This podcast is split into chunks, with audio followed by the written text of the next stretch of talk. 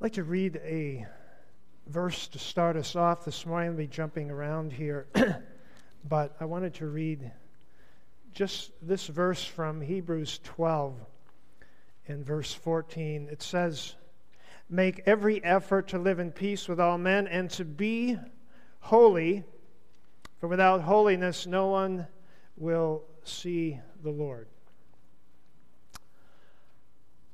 I don't know if you've been how many have been watching the Olympics? Probably quite a few of us, huh? how many saw the uh, how many saw the Russia-U.S. hockey ending? Quite a few. That's quite a reminiscent of 1980, Miracle on Ice. Many saw that movie, Miracle on Ice? Uh, an amazing story. I know for those of you who haven't seen it, back in the 1980s, Russia was, um, you know, they had paid professional athletes, and they were a powerhouse. You know, Russia was considered the dominant force in the hockey world. And the U.S. came that year with, with just a really a bunch of off the street hockey scrubs. College people came, they tried out. And Herb Brooks, uh, NCAA coach, was the coach of that team. And uh, after getting pulverized six to nothing earlier by the Russians, they came in that year to the Olympics and that game was coined Miracle on Ice as they won that game. There are, there are a number of, of very interesting analogies and, and lessons that took place in that story. And if you saw the movie, you, you saw a number of those. There was one that was uh, very interesting, and I, I want to just share that with you this morning. It was a it was basically the story of uh, the selection process that took place in that for that team that became a part of that Olympic hockey team. And if, if you remember in the story, the selection guys came and they tried out, and Herb Brooks, Brooks began to eliminate certain players, and his assistant coaches were aghast that he was eliminating some of the most talented players on the team. And Herb Brooks, however, was doing something very interesting. He was not looking for talent. Obviously, you had to have a certain level of talent, but more important, he was looking for heart. He was looking for a certain kind of player. He wasn't looking for necessarily the most talented players on the team. And so, on the basis of that, he, he made his selections. And I'm sure there were some players that didn't, after seeing everyone, thought they wouldn't make it, and they did. And we see that they were chosen to play up to the honor of being on the U.S. Olympic team. Now, there's an analogy here in that story. And I want to use this to, to, to kind of introduce a couple of major themes when it comes to holiness uh, in the scripture. And so, as you look at that story, we see that there were, there were two things going on that people found themselves on that team, skaters found themselves on that team, not necessarily based on their performance, but based on something that, that the coach had seen in them, and, and he had simply decided to, to give them the honor of playing on that team. At the same time, I can assure you that besides the honor of being chosen on that team was the expectation, was the expectation that those players that were chosen would, would play up to the potential, would, would understand the privilege that it was to be on that Olympic hockey team, and out of that privilege that they would play, they would leave their hearts on the ice. And that's literally what happened in that miracle that took place on ice. The Bible talks about two kinds of holiness. Two kinds of holiness. and so there's this one kind of holiness that has very little to do. You probably weren't the best skater on the team. You are probably not the most talented. But God chose you, and, and, and he, he chose to place you on that team and, and to have the honor of being called His people. And, and that's one kind of, of holiness that the Bible talks about. We would, we would call that a positional holiness, that you were chosen to be in a position of being on this team, not because you're the most talented, but because the coach chose you to be on that team. Positional holiness. There's, there's a, a number of passages. Now, I just want to quickly read through here. Listen to these. Listen to these verses. This is from Romans 3. You'll see it up on the wall as well. Verses 21 and 22. But now, and when we see the word righteousness, that means being in a place of rightness before God. It's, it's very synonymous with, with holiness. Okay? And so we can, we can really use that. I think it's fair here to use that interchangeably. But now there is a righteousness or a holiness from God apart from the law. In other words, apart from our performance that has been made known to which the law and the prophets testify. This righteousness from God comes through faith in Jesus to all who believe. There is, there is no difference. So here we see this, this righteousness is, is given to us. We turn over to 1 Corinthians and the first chapter. Listen to what we read there. It is because of him that, are, that you are in Christ Jesus, who has become for us wisdom from God. That is our, our righteousness, our holiness, and our redemption. So Jesus Christ has become your holiness. It's not something you do, it's something that he gave to you. And then in Hebrews 10, Hebrews 10 and I would like to read just a couple of verses there. Hebrews 10, look at verse 10 and then at verse 14.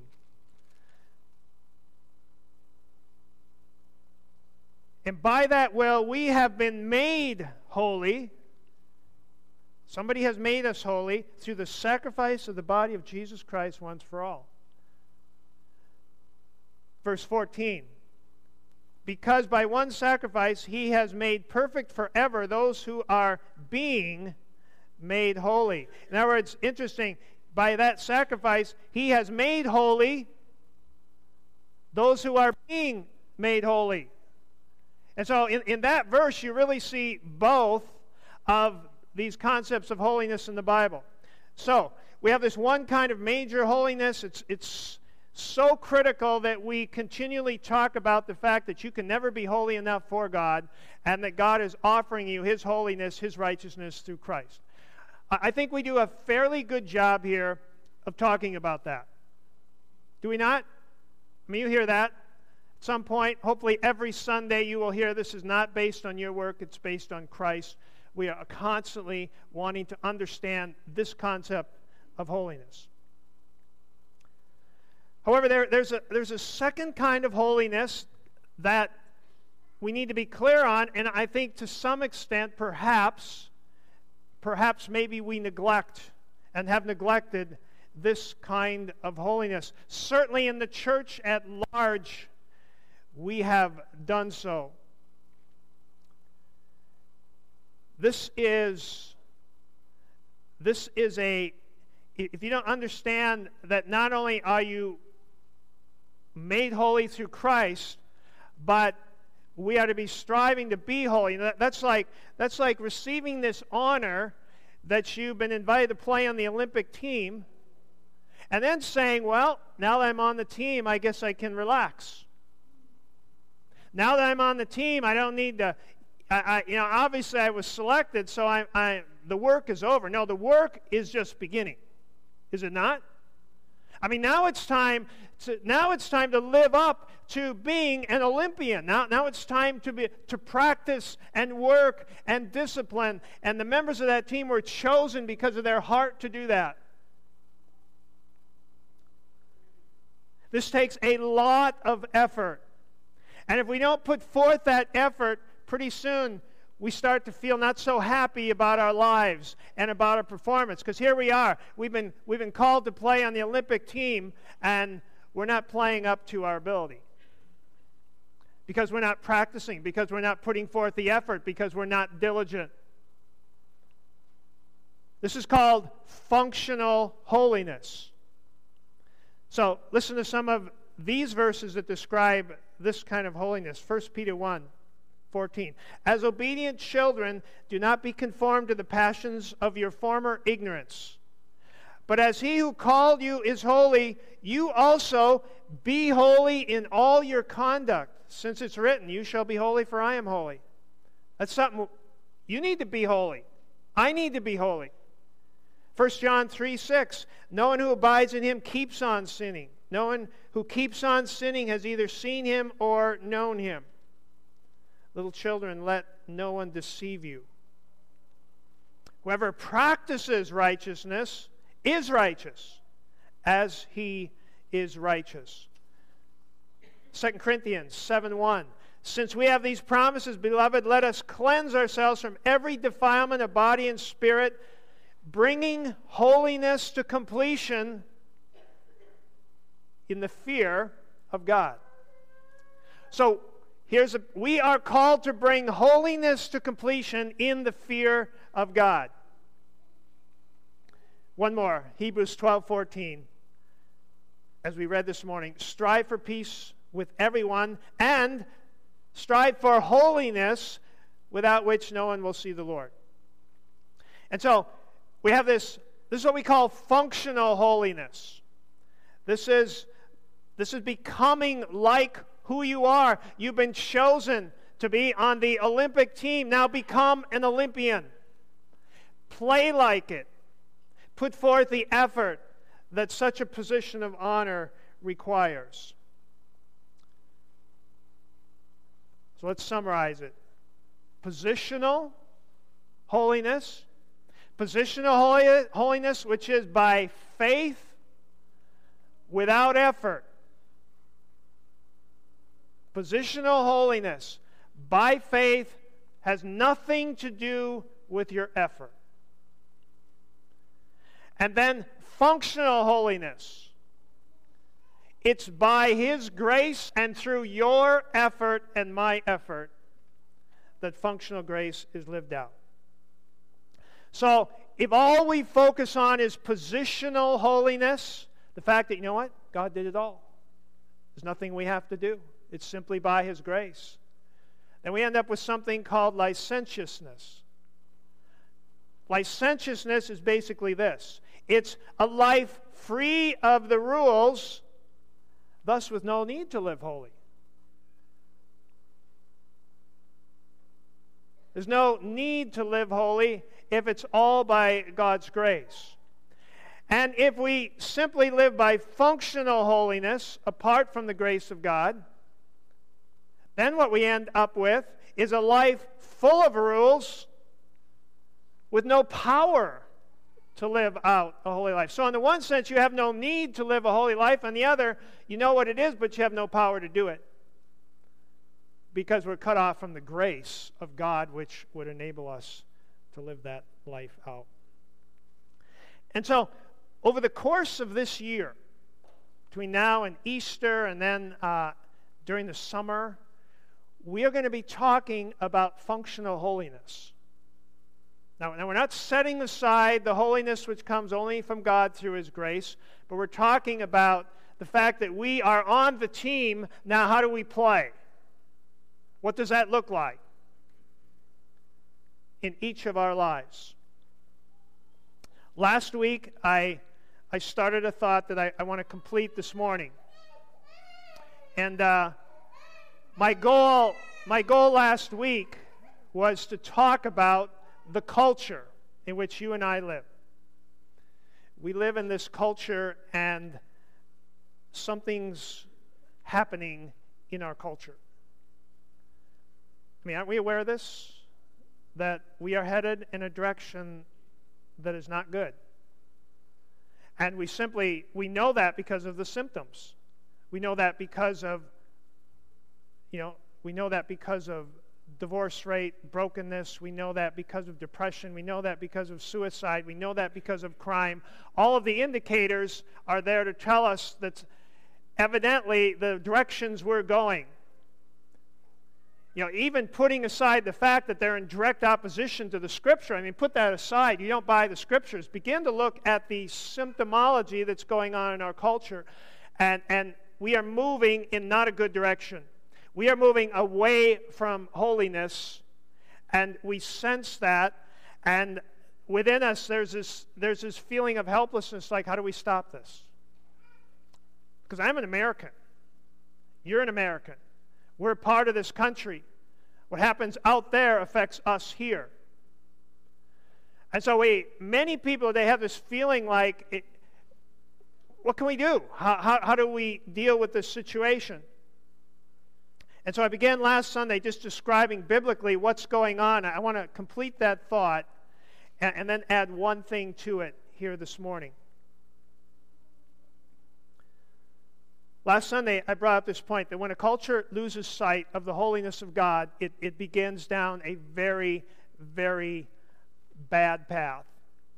And that's the path that America is on. We have lost the vision of God and His holiness. And by that, when I say God's holiness, I mean the character of who God is in, in all of His qualities and, and who He really is. When we lose sight of this God who created us, and who created us for a certain purpose, when we lose sight of that,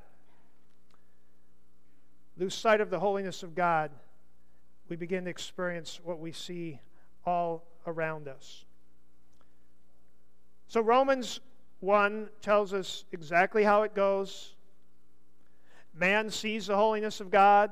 Day to day it pours forth speech. Night to night it reveals knowledge. There's not a language in all the earth where it's not heard. Just look at the sun, the moon, and the stars, and you can see his power and his divine nature.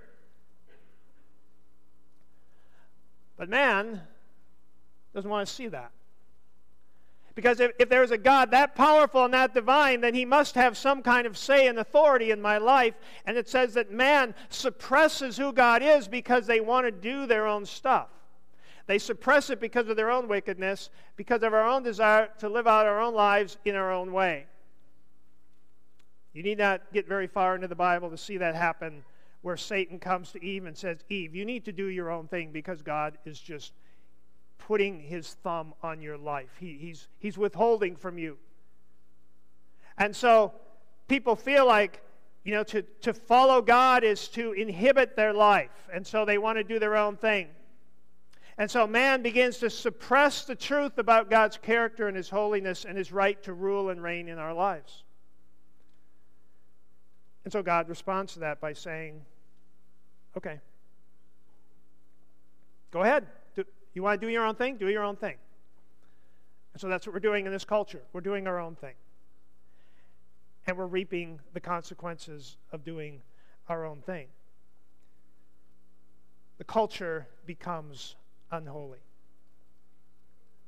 And, and you know, sometimes we ask ourselves, we say, well, you know, when is God going to when is God going to judge America?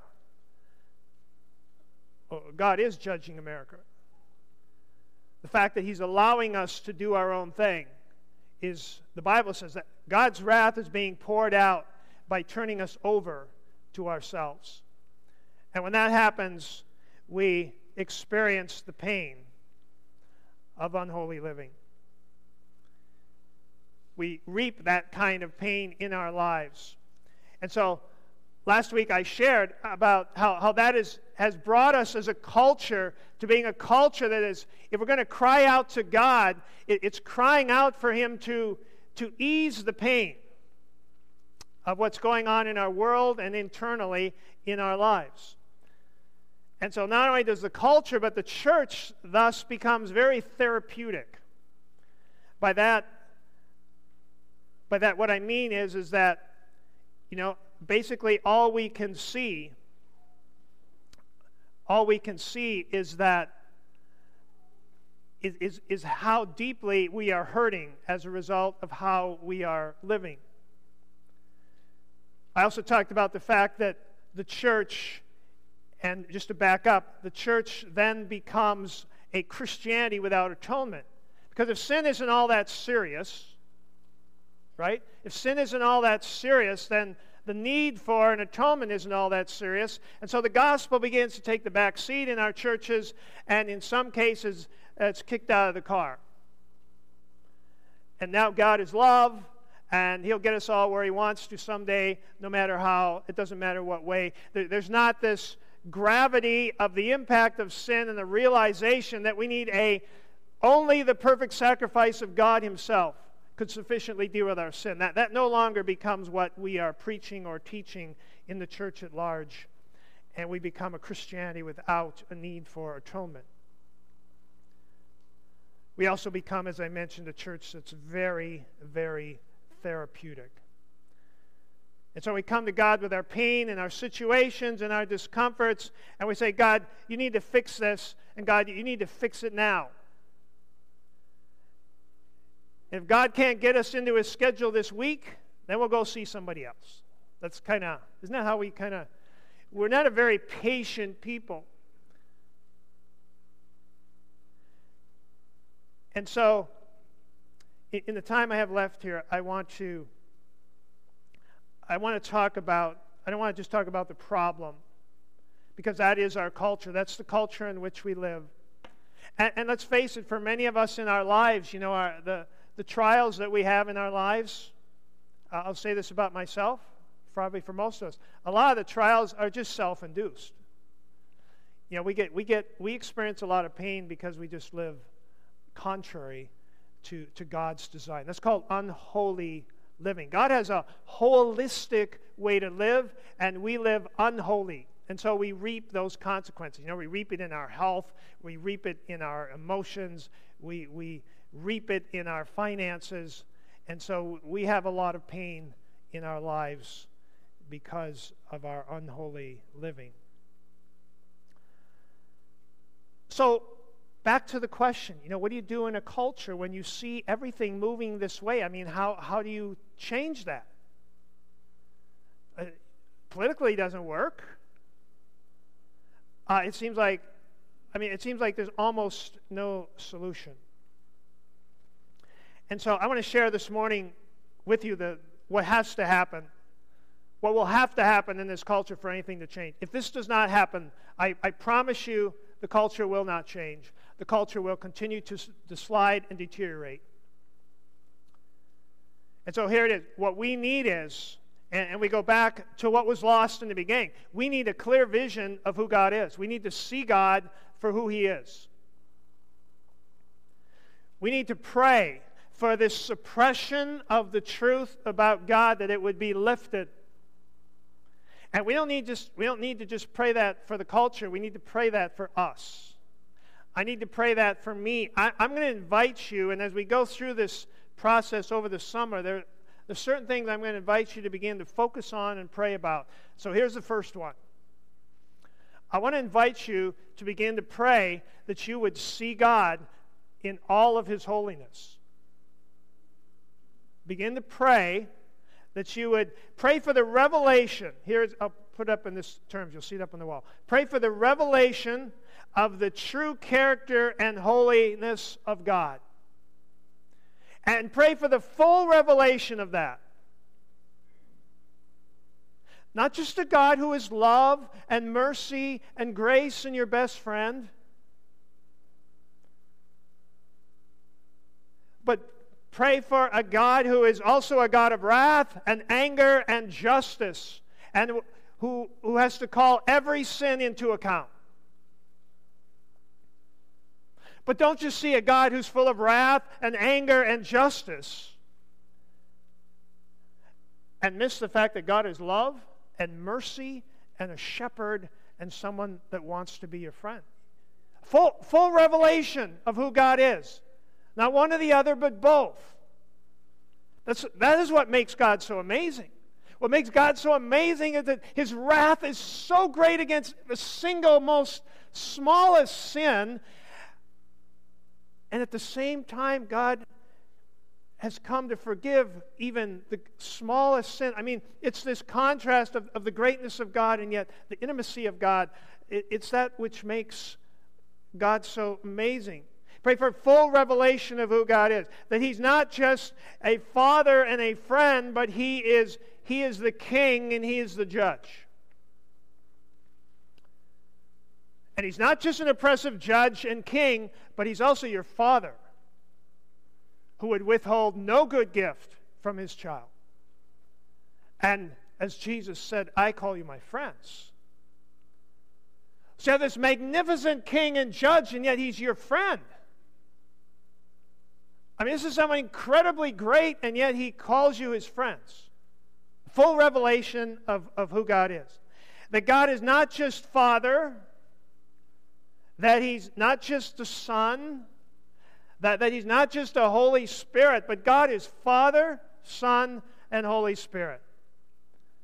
That God the Father has this amazing plan he's working out in history and the universe. It just the manifold wisdom of, of God as your Father, and then the God also as Son, so deeply loves you right now at this moment. He's interceding on your behalf. What's going on in your life? He is interceding before you at the, with the Father. And the Holy Spirit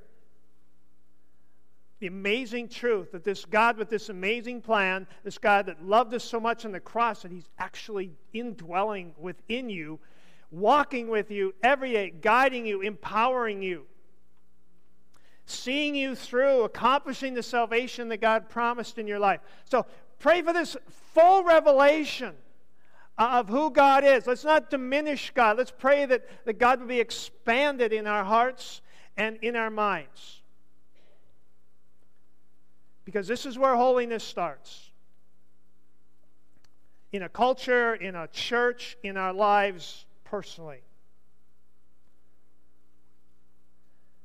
The second thing that flows right out of that, something that will be almost automatic. We saw that last week. You know, what happened to everyone who saw God? Where did they end up?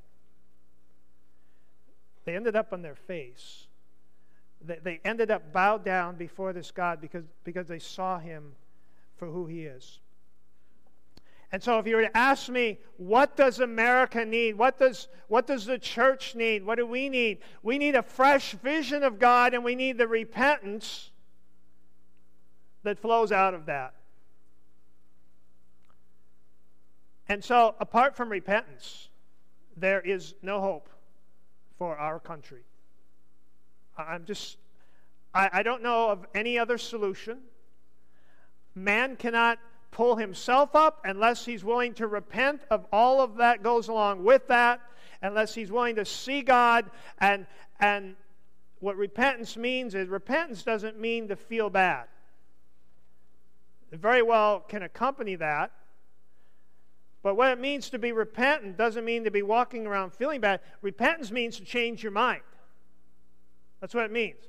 To repent means, you know what? I've been living my life apart from a realization of who this Creator is. I'm going to change. I'm going to start living for Him instead of for me. I'm going to start trusting Him instead of me. I'm going to start responding to His word instead of the word of the culture. That's what repentance means. It means, it means to change our mind. It means to quit suppressing the truth about who God is and begin to open ourselves up to seeing God for who He really, really is. You know, I, I find it amazing when in 1 John 3 it says, One day we will be like Him, for we shall see Him as He is. There is something incredibly transformational about see, just seeing God for who He is.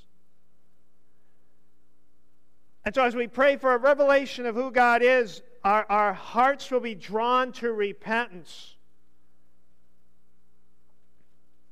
And this is so critical. You know, there's a verse in Romans that says, The kindness of God leads us to repentance. And we often focus on kindness there. We say, you know what? We don't need to beat people up with a club to get them to repent. We, we need them to simply see the kindness of God. And, and that's true. But you need to understand in Romans 1, 2, and 3, where this comes out of, what reveals the kindness of God is the fact of God's wrath against sin. It's, it's understanding in light of who God is that we should be toast, and yet the kindness of God is that He's willing to save us. But it's in the context of his wrath and his judgment against our sin. And notice where the kindness of God is supposed to lead us. The kindness of God is to lead us to repentance, it's to lead us to this place of, of a changed mind and heart towards God. Well, let me bring this down here. We find that we find that holiness obviously will not happen unless the gospel touches our lives and, and comes into our lives. But the gospel is not going to come into our lives unless there is a spirit of repentance in our lives. And repentance is not going to come simply because I tell you you need to repent or change. That has no power in your life. What, what changes us is when we begin to see our lives in context of who God really is. And so the, the flow is kind of like we see God for who He is, we, we repent, and, and we become open. We realize our sin, the gravity of it, and we realize that we need. We, we need the gospel. We need this Savior in each of our lives. You know, one of the most significant guys in the Bible, his name was John the Baptist. Probably every one of us has heard that name, John the Baptist. And uh, notice here, in, in the Gospel of Luke, and I'd just like you to uh, listen to what it said here about him. Luke chapter 7 Luke chapter 7, I'm going to read verse 27 and 28. It says, This is the one about whom it is written, I will send my messenger ahead of you, and who will prepare your way before you. I tell you, among those born of women, there is no one greater than John. Yet the one who is least in the kingdom of God is greater than he. So he's talking about John here, and he says, You know, John is the greatest, one of the greatest men that was ever born. And so John comes and he's coming here to prepare the hearts of people. He's coming to prepare the hearts of people. Mark chapter 1, verse 4. This is what it says there. Mark chapter 1, verse 4. And so John came baptizing in the desert region and preaching a baptism of repentance for the forgiveness of sin. So this guy comes and he's, he's preaching, he's baptizing people, and the significance, what, what the baptism means is that people are repenting. That's what it means. So, so what was his message that got people into that water to be baptized? Listen to what his, I'll just read here a portion from Matthew 3, verses 7 to 12. Here's a, here's a sampling of what his message was as he went around the country. But when he saw many of the Pharisees and Sadducees coming to where he was baptizing, he said to them, You brood of vipers, who warned you to flee from the coming wrath? Produce fruit in keeping with repentance. And do not think you can say to yourselves, We have Abraham as our father. I tell you that out of these stones God can raise up children of Abraham. The axe is already at the root of the trees, and every tree that does not produce good fruit will be cut down and thrown into the fire. I baptize you with water for repentance, but after me will come one who is more powerful than I whose sandals I am not fit to carry. And he will baptize you with the Holy Spirit and with fire. His winnowing fork is in his hand. He will clear his threshing floor, gathering his wheat into the barn and burning up the chaff with unquenchable fire.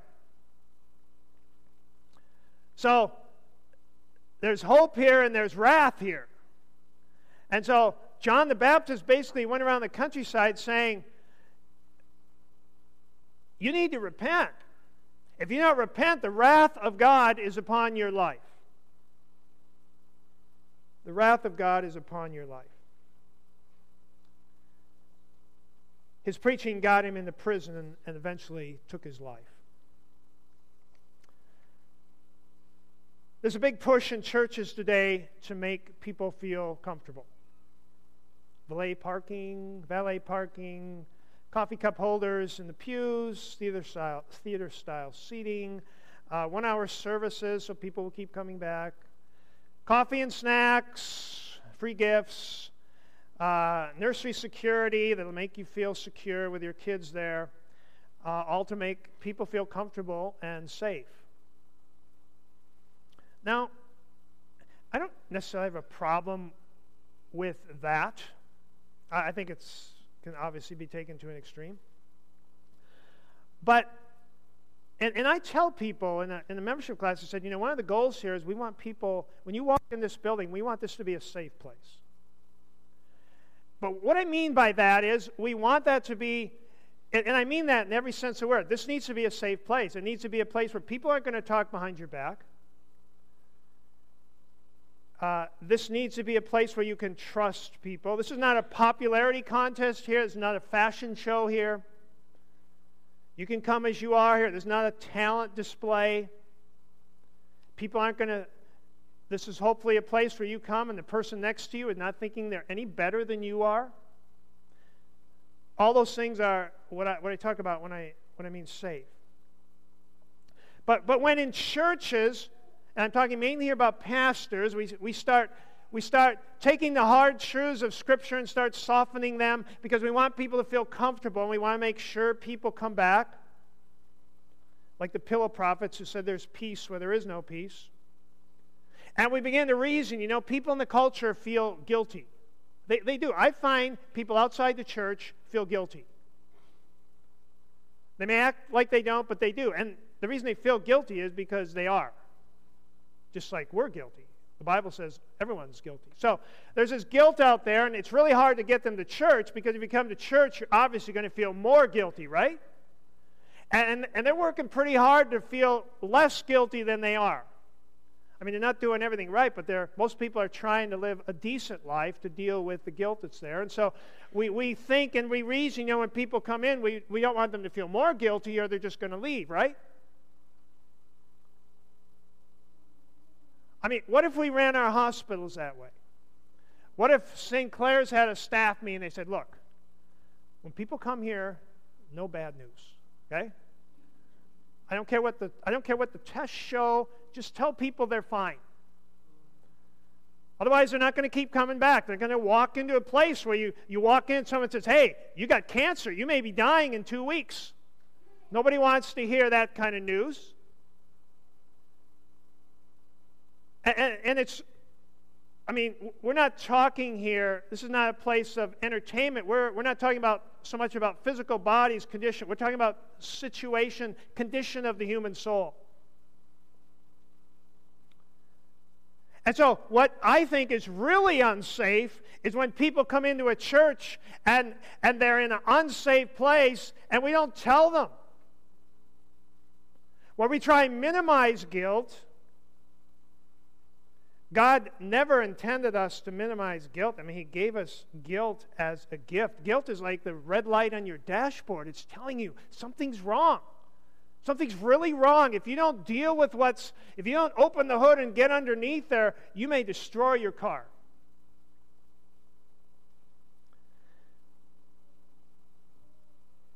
So, we do people a disservice when, when, when we try and make when we soften the truth.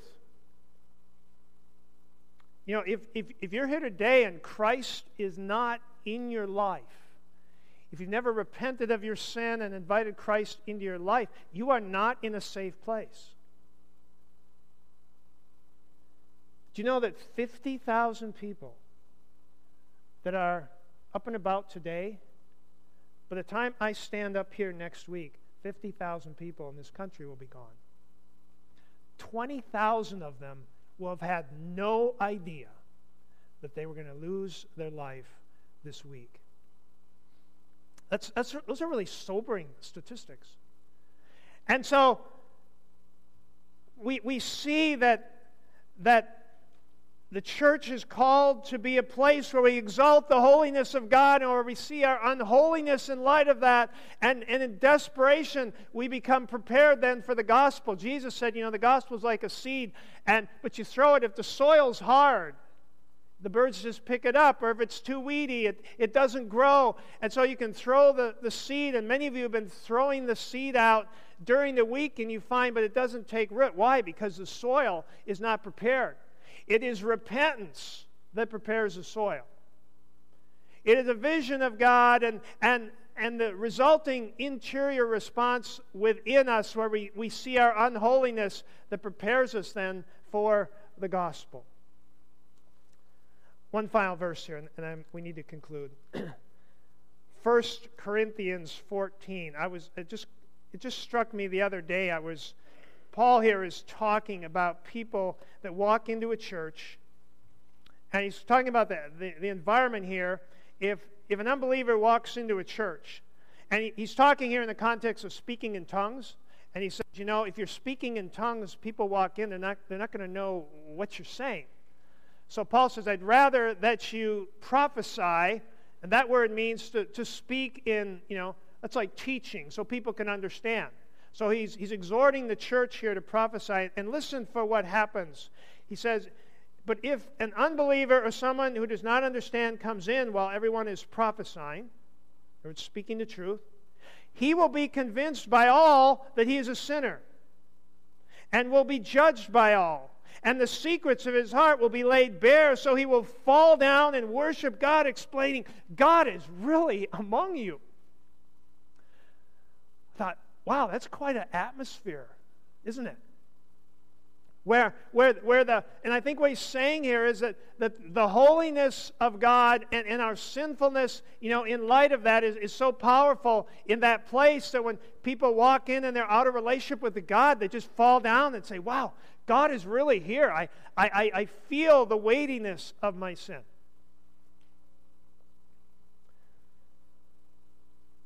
Well, time is up this morning. so I'm going to invite you to bow with me. Father, I want to just pause here. I've been talking a lot and, and, just allow you to speak to us. Father, we've talked about a, a fresh vision of beginning to pray as your church for a, a full revelation of who you are, a, a greater understanding of your holiness, just the magnificent God that you are. And so, Father, we pray and I pray today that we would seek you to experience a greater revelation of who you are. And Father, as we do that, we will find our hearts led into repentance. We will, we will begin to be more convinced that we will have a change of mind about how we're living our life and how we need to live our life and how we, how we need to to play out our lives on this sheet of ice that you put before us and that you've called us to. That you have called us to, to play out our lives in, in holiness. And so, Father, today, I just ask that you would speak to each one of us in just this moment of quiet. Lord, what are you trying to say? What are you, what are you trying to say? Lord, the most important thing that any of us hears today is what you're trying to say to us.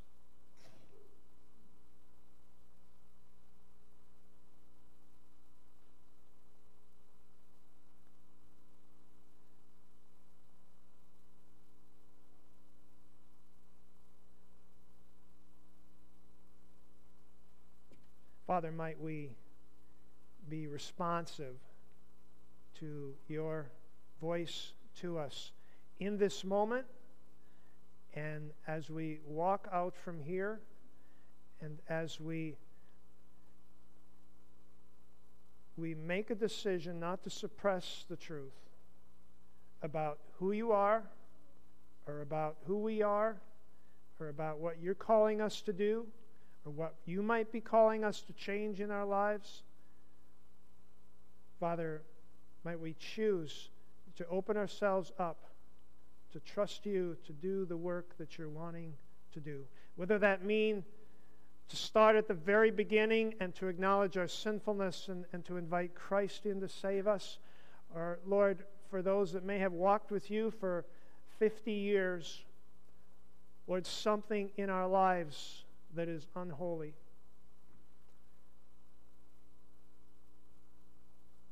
Lord, we just give you uh, this day and the coming days to do your work in our lives. Father, we pray now as we conclude the service, Lord, just bless. Uh, bless our gifts. Bless this offering as we receive it. And we just do so in Jesus' name. Amen.